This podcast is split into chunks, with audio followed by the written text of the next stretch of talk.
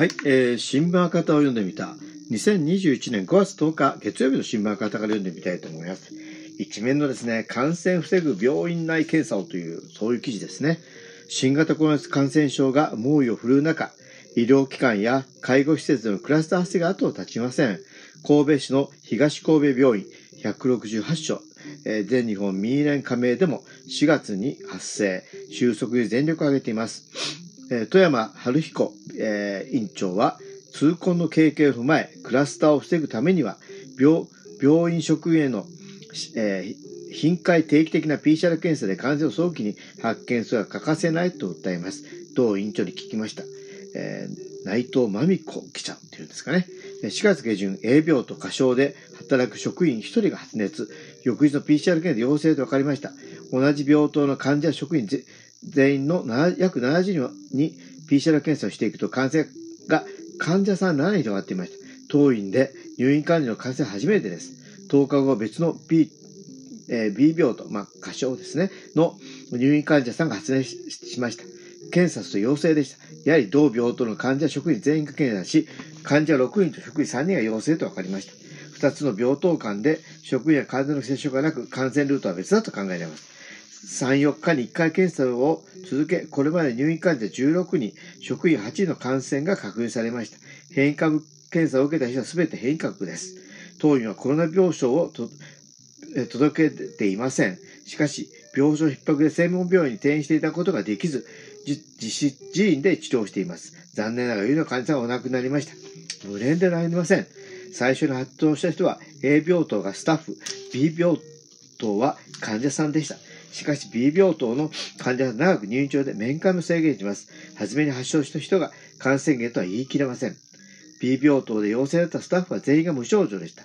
このウイルスは無症状者からも感染します。無症状感染者が一定割合で存在する中、検査で見つからなければ無症状者からの感染が当然起こります。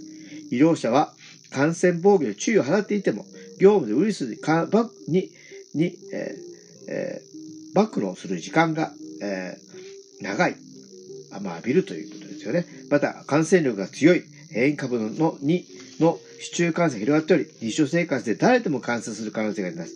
ですから今、重点的に医療機関で頻回定期的な検査をやるのが非常に重要です。無症状者から入ってくることを考えると、最低1週間に1回以上の検査は絶対に必要でしょうか？必要ではないでしょうか？一時でも早く感染者を捉まえることができれば、感染拡大を防ぐことができますということで、面に続くということですね。えー、自治体によっては、医療機関も社会的検査を対象しているところがあると聞きます。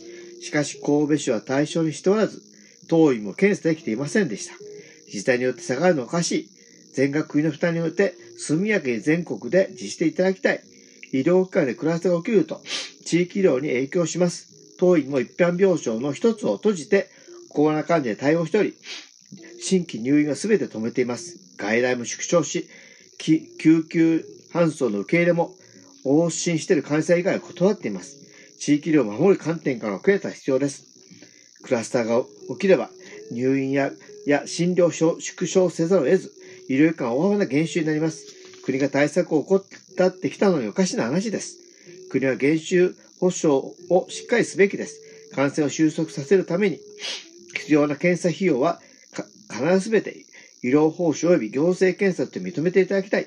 安心社会的検査を受けられるよう、職員に陽性者が派遣されて事業を縮小せなくなった場合の減収保障もしっかり行ってほしいと考えます。もう本当その通りですよね。本当にね、現場の医師の医療関係者の皆さんのこう必死のね、奮闘っていうのは本当に頭が下がりますけれども、それをね、やっぱり本当国がバックアップしていくと、こういうことなしにね、これに浮かれてる場合じゃない。まあ、選手のことを思うといろいろ複雑なことは思いますけれども、それでもね、人の命はね、取り返せない、まあ、五輪がまた来るって言って、そういう比較は良くないかもしれませんが、ね、と思いますね。ということで、えー、2021年5月10日月曜日の新聞赤旗読んでみました。